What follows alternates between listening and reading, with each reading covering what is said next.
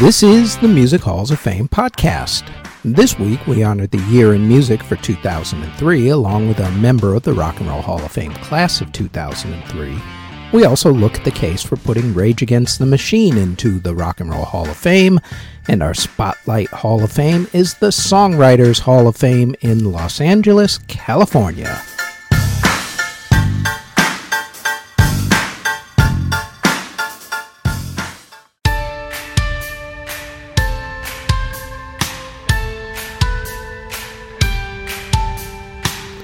Before we get going with the podcast, like everyone tells you, please like, subscribe, and hit the notification bell so you'll know when these podcast episodes drop, which is usually every Thursday. Now, on to this week's episode.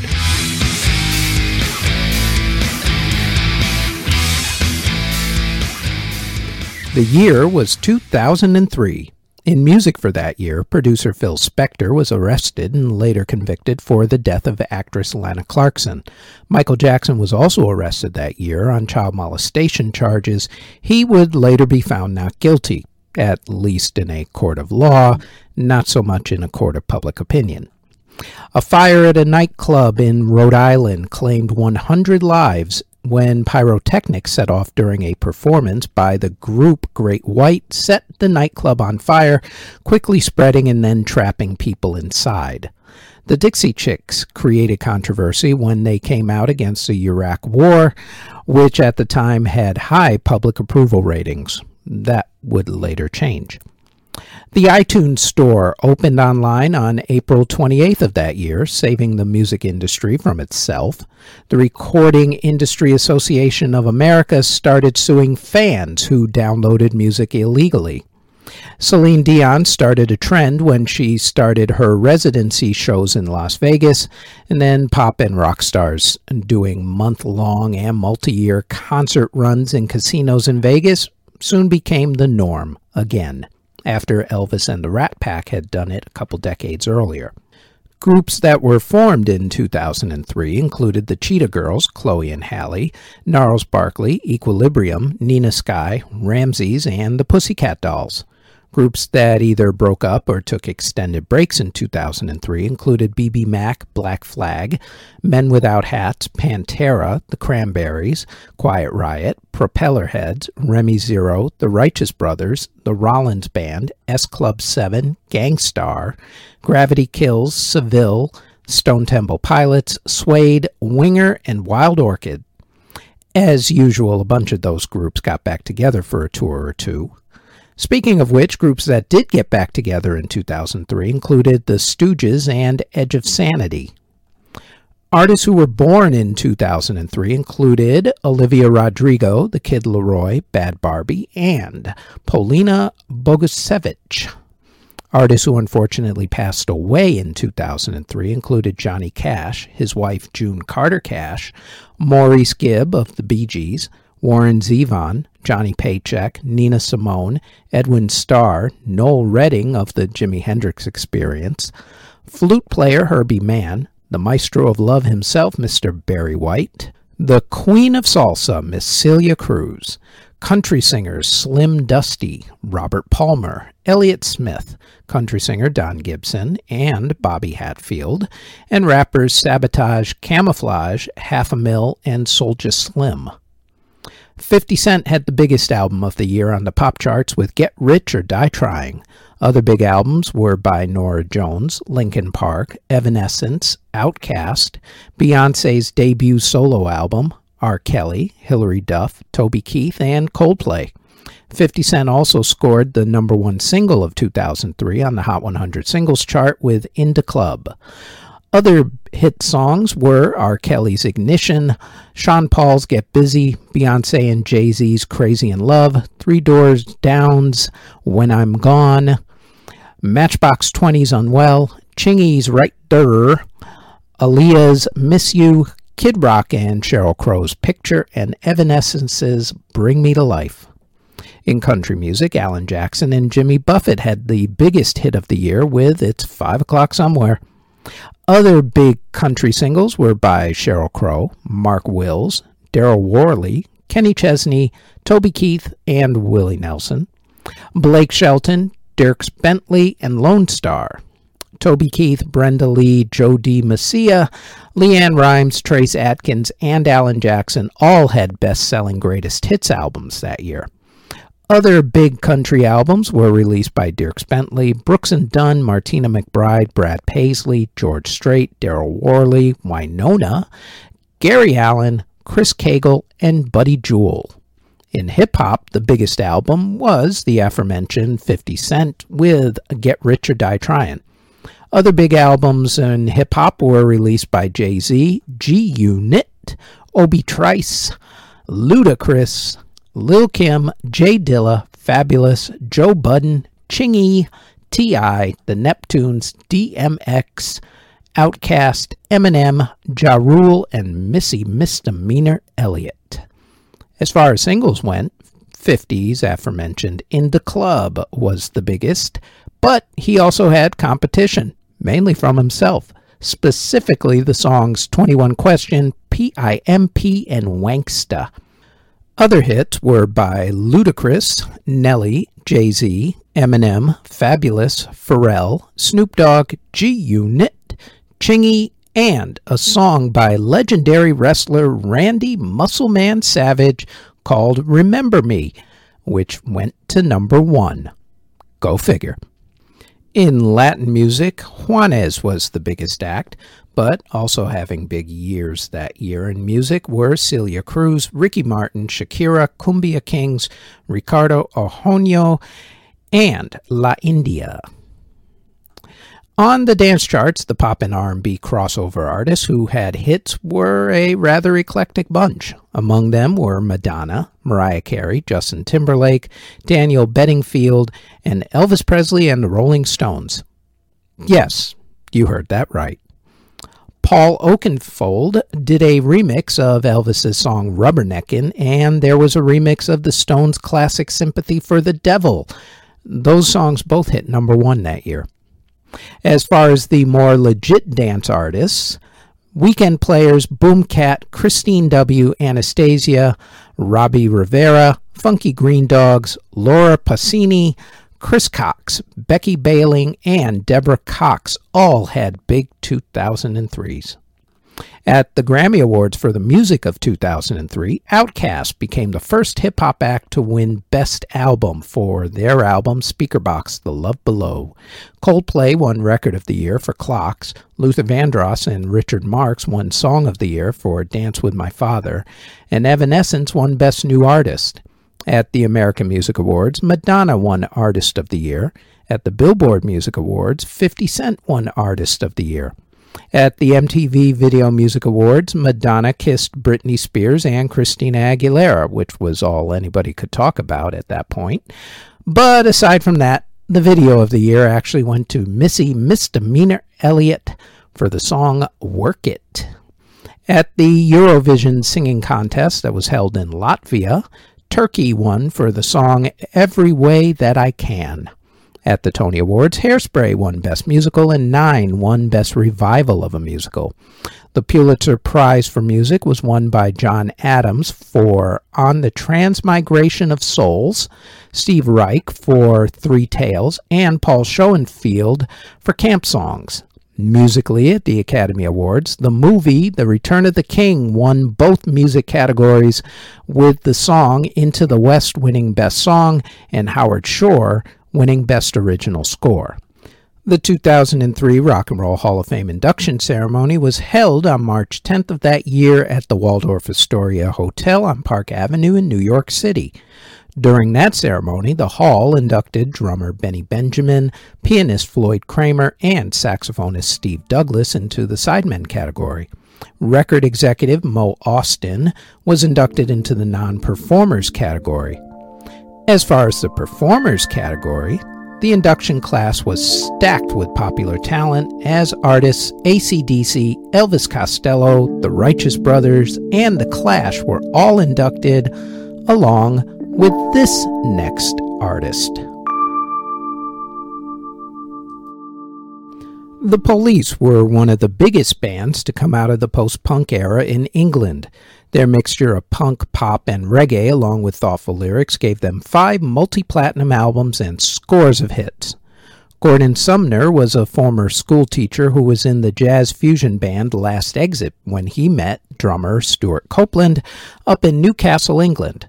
The two hit it off, and when Sting moved to London, the two got together and started jamming. Soon they decided to start the band The Police.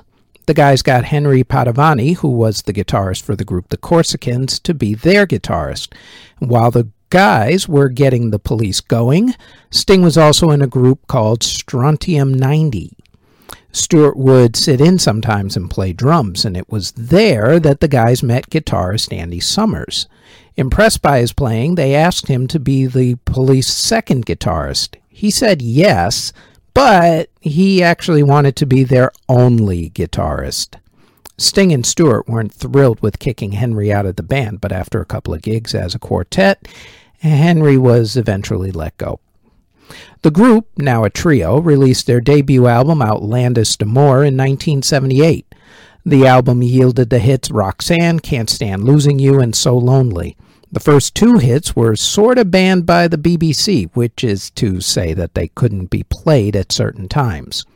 No matter, because seriously, how much better could it be for a new band to get banned by the BBC? Talk about some serious street cred at the time. Roxanne has an interesting backstory. In 1977, the group played a gig at the Nashville Club in Paris, France. During the night, Sting took in the neighborhood of the band's hotel when he came upon the city's infamous red light district. While he won't say what he did while he was there, we do know that it gave him an idea for a song about a guy who fell in love with a prostitute and who wanted her to change her ways. The group went and recorded Sting's song, but wasn't actually too thrilled with it. Their manager, Miles Copeland, thought that it was really good, so they kept it. The song was released first in 1978 in England, where it went nowhere, at least at first. Then the song was released in 1979 in America, where it took off. The song was then re released in England, where it gained traction. At that point, the police had their career off and running. Roxanne became a top 40 hit in seven countries. In New Zealand, it went top 10. In America, it got as high as number 31. The song also got a slight boost from a very unlikely source. In the movie 48 Hours, star Eddie Murphy sang Roxanne towards the beginning of the movie. The song has since become a shower karaoke classic. Their next album, 1979's Reggatta de Blanc, had the hits Walking on the Moon and Message in a Bottle. While the album hit number one in Great Britain, they were still hard pressed to find much success in America. Outlandos only got top 25 on the Billboard Albums chart, while Reggatta didn't even crack the top 40. The band finally broke through in America with the 1980 album Zenyatta Mondatta. That album had the top 10 American singles, Da Do Do Do Da Da Da Da, and Don't Stand So Close to Me. What helped the album at that point was MTV, which had just come on the scene by this time. The police's music videos gave them the exposure that they needed in order to crack the American market. Their next album, Ghost in the Machine, furthered their ambition with hit songs Every Little Thing She Does Is Magic and Spirits in the Material World. The police really hit their peak with their next album, Synchronicity. The lead single from that album was written by Sting. It is actually one of the most misunderstood songs in rock music history, not for its words, but for its subject matter. The song is actually about a stalker, but people everywhere think to this day that it's actually a love song. Sting says that people still come up to him and say that their babies were conceived to this song, to which that kind of makes him cringe. Sting wrote the song in 1982 while staying at James Bond author Ian Fleming's Goldeneye estate in Jamaica. Sting was going through a divorce at the time, but says he was also thinking about government and media surveillance. He only realized after the fact just how creepy the song sounded even though it still sounded like a love song. Sarah McLachlan actually had this same problem with her song Possession, which is actually about a man who stalked her before taking his own life, but it still sounds like a love song. The music video also helped this song achieve its popularity. Directed by Godley and Creme, the video is a black and white video which uses a lot of shadow effects and imagery. The music video turned out to be one of the most recognizable music videos ever to be made and won a ton of awards. The song had further life when Sean Puff Daddy Combs heavily sampled the song for his tribute song to the notorious B.I.G., that song being called I'll Be Missing You. Sting even graciously sang the song with Sean during a Grammy ceremony. But what was Sting not so gracious about? And rightfully so. The fact that Sean Combs sampled Sting's song without Sting's permission. Combs has to give up royalties on the song, which, last figure I saw, meant that Sting makes $2,000 every single day on average just from Combs's version of the song let alone the police's original version. For those of you trying to do the quick math in your head on that, that means that Sting makes $730,000 a year in royalties on average just from Combs's song. Just because Combs didn't ask him first to use the song. And there's a lesson in there for you budding DJs and artists. Don't steal someone's song. Do the professional courtesy thing and at least ask first. The song, by the way, was the smash hit Every Breath You Take. The police broke up after their tour to support Synchronicity due to infighting, but they did get back together for a 151 concert reunion tour in 2007 and 2008, which you can actually catch on DVD or on your favorite streaming service and they are considered one of the greatest bands of the 1980s.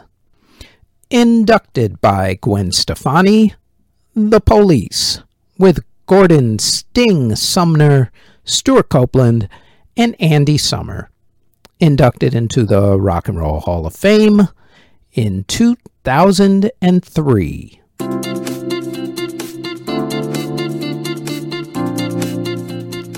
Before we get to the rest of the podcast, we'd like to tell you about our other podcast, the Music History Today podcast. Every day we tell you what happened on that date in music history, along with music releases, birthdays, and passings. So, if you like this podcast and want more music history, then please search the Music History Today podcast in audio or video form on YouTube or wherever you get your podcast from.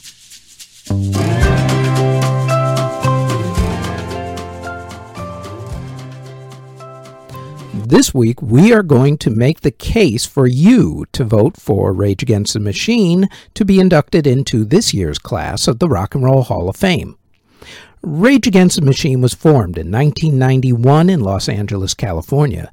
The band has vocalist Zack De La Rocha, bassist and backing vocalist Tim Commerford, guitarist Tom Morello, and drummer Brad Wilk. Rage Against the Machine is known for their politically charged lyrics and militant left wing political activism, which is reflected in their music. This band took their name seriously. Really, really seriously. The band's music combines elements of punk, hip hop, and heavy metal, and their songs often talk about issues such as police brutality, government corruption, and social inequality. The band released their self titled debut album in 1992, which was widely praised for its powerful lyrics and socially conscious themes. Their second album, Evil Empire, was released in 1996 and got to number one on the Billboard Albums chart. Their third album, The Battle of Los Angeles, was released in 1999 and also received a bunch of critical acclaim and sales. In addition to their studio albums, Rage Against the Machine also has released a bunch of live albums and a compilation album, Rage Against the Machine 20, which came out in 2012. That one features remastered versions of a bunch of earlier things. Two of their albums are actually considered classics. According to Rolling Stone magazine's Top 500 Albums of All Time list, their debut album is at number 368, and their third album, Battle of Los Angeles, is at number 426. I figure that if two of your albums are considered among the greatest to ever be recorded, that kind of says a lot. Rage Against the Machine has been credited with helping to popularize the fusion of punk and hip hop, and they are widely regarded as one of the most influential political rock bands of all time. In addition to their music, the band is known for their activism and they have been mainly involved in numerous political protests and campaigns over the past decades. Zack actually left Rage in 2000. Then, while Zack went off to do a solo career, the rest of the guys got the late great Chris Cornell to be their lead singer, and they changed their name to Audioslave. And then, after Chris left, they got B-Real from Cypress Hill and Chuck D from Public Enemy, and they changed their name again to Prophets of Rage. And then Zack came back in 2019 and Rage went back to being called Rage. And they also did a tour together in 2022 once the COVID lockdowns all ended. They continued to tour until Zack's torn ACL led to the postponement of some dates, Rage remains one of the most popular and influential political rock bands in the world, and while the band's music continues to inspire new generations of musicians and activists, their left of center politics might still rub some Hall voters the wrong way, especially when you consider that Rage has been nominated for the Rock Hall multiple times by now, like almost every other year, it seems. However, in these times of political and moral corruption, the Hall would send a very strong message about how important rebellious rock music is to the culture. Because of that, and because this seems like their best chance, along with Soundgarden, to actually get in this year, Rage should hopefully be inducted into the Rock and Roll Hall of Fame this year. And you, yes, you, can actually help with that, at least for another couple of months. The Rock and Roll Hall of Fame is doing its fan vote this year again, and you can vote for five artists every single day right up until the beginning of April. Go to rockhall.com to place your vote every day. I will put that link in the show notes.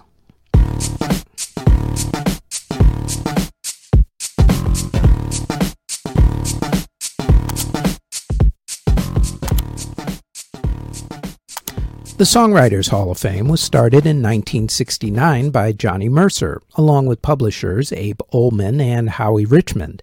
As of right now, the Hall of Fame is part of the Grammy Museum in Los Angeles, California.